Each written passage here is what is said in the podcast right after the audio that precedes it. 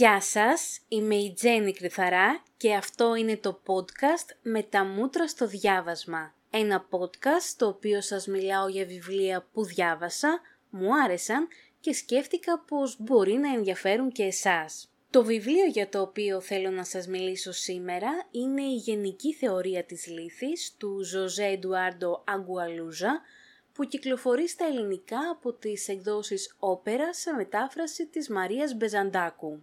Πριν ξεκινήσω να σας μιλάω για αυτό το πολύ ιδιαίτερο και πολύ συγκινητικό βιβλίο, θέλω να σας πω δύο λόγια για το συγγραφέα. Ο Ζωζέ Ντουάρντο Αγκουαλούζα είναι ένας πολυγραφότατος και πολυβραβευμένος συγγραφέας και δημοσιογράφος, ο οποίος γεννήθηκε στην Αγγόλα το 1960 από Πορτογάλους απίκους γονείς.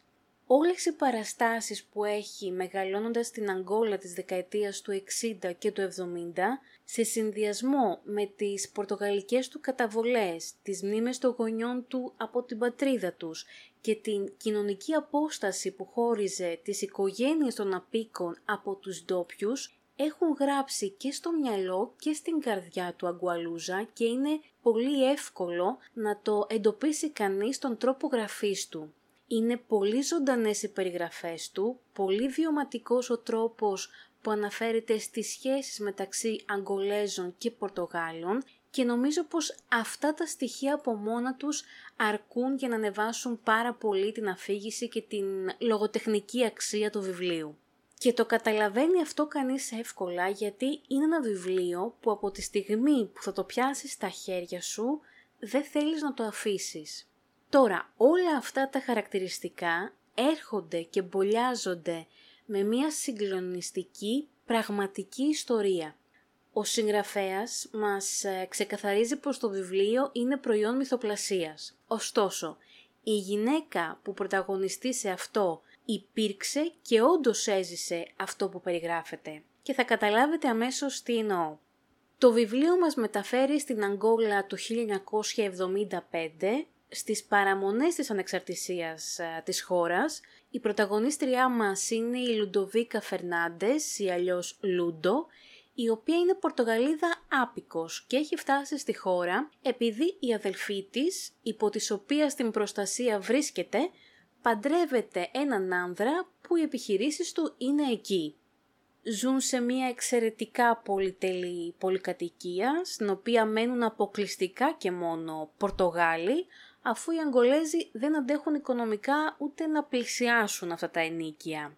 Εξ αρχής γνωρίζουμε την Λουντοβίκα ως μια γυναίκα φοβική και φοβισμένη, που δεν μπορεί να ζήσει μόνη της, που χρειάζεται πάντα κάποιον να την προσέχει και να την καθησυχάζει και δεν βγαίνει ποτέ καθόλου έξω από το σπίτι.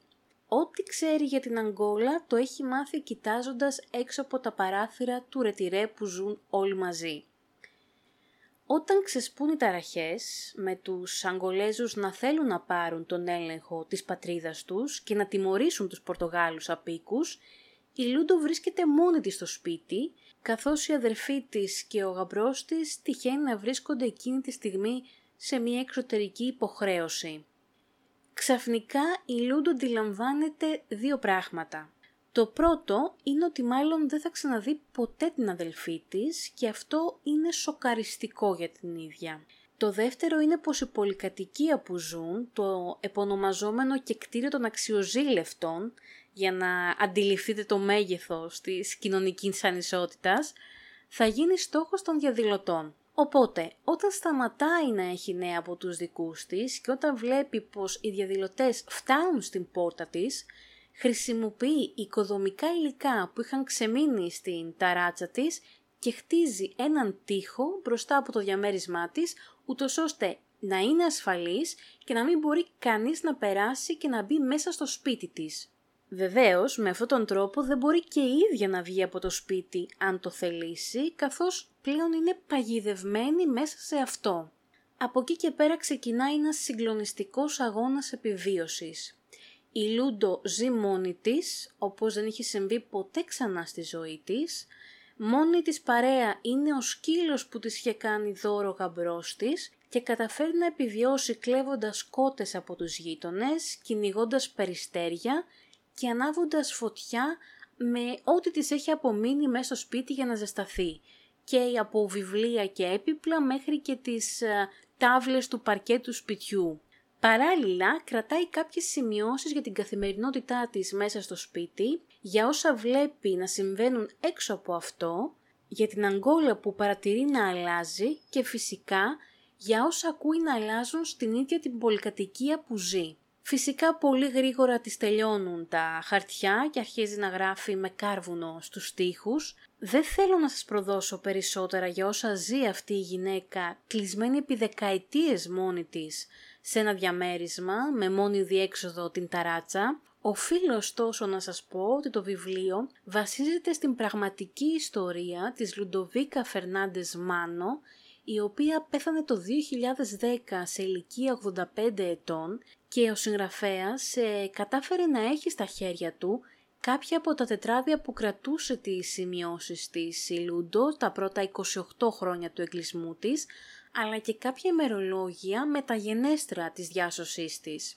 Όταν διαβάζει κανείς αυτές τις περιγραφές και ξέρεις πως ένας άνθρωπος βρέθηκε όντως σε αυτή τη θέση, η συναισθηματική φόρτιση είναι ακόμη μεγαλύτερη. Στο τέλος του βιβλίου υπάρχει μια συνταρακτική ανατροπή που μας βοηθάει να καταλάβουμε όλα όσα μας φαίνονταν παράτερα στον χαρακτήρα και στη συμπεριφορά της Λούντο μέχρι εκείνη τη στιγμή. Είναι πολλοί οι λόγοι που μου άρεσε αυτό το βιβλίο. Πρώτα απ' όλα, ο Αγκουαλούζα ξέρει να σε συνεπέρνει. Δεν είναι τυχαίο πως αυτό το βιβλίο διεκδίκησε πάρα πολλά βραβεία. Η ιστορία της Λουντοβίκα είναι από μόνη της απίστευτη σε βαθμό που μόνο η πραγματικότητα μπορεί να την ξεπεράσει.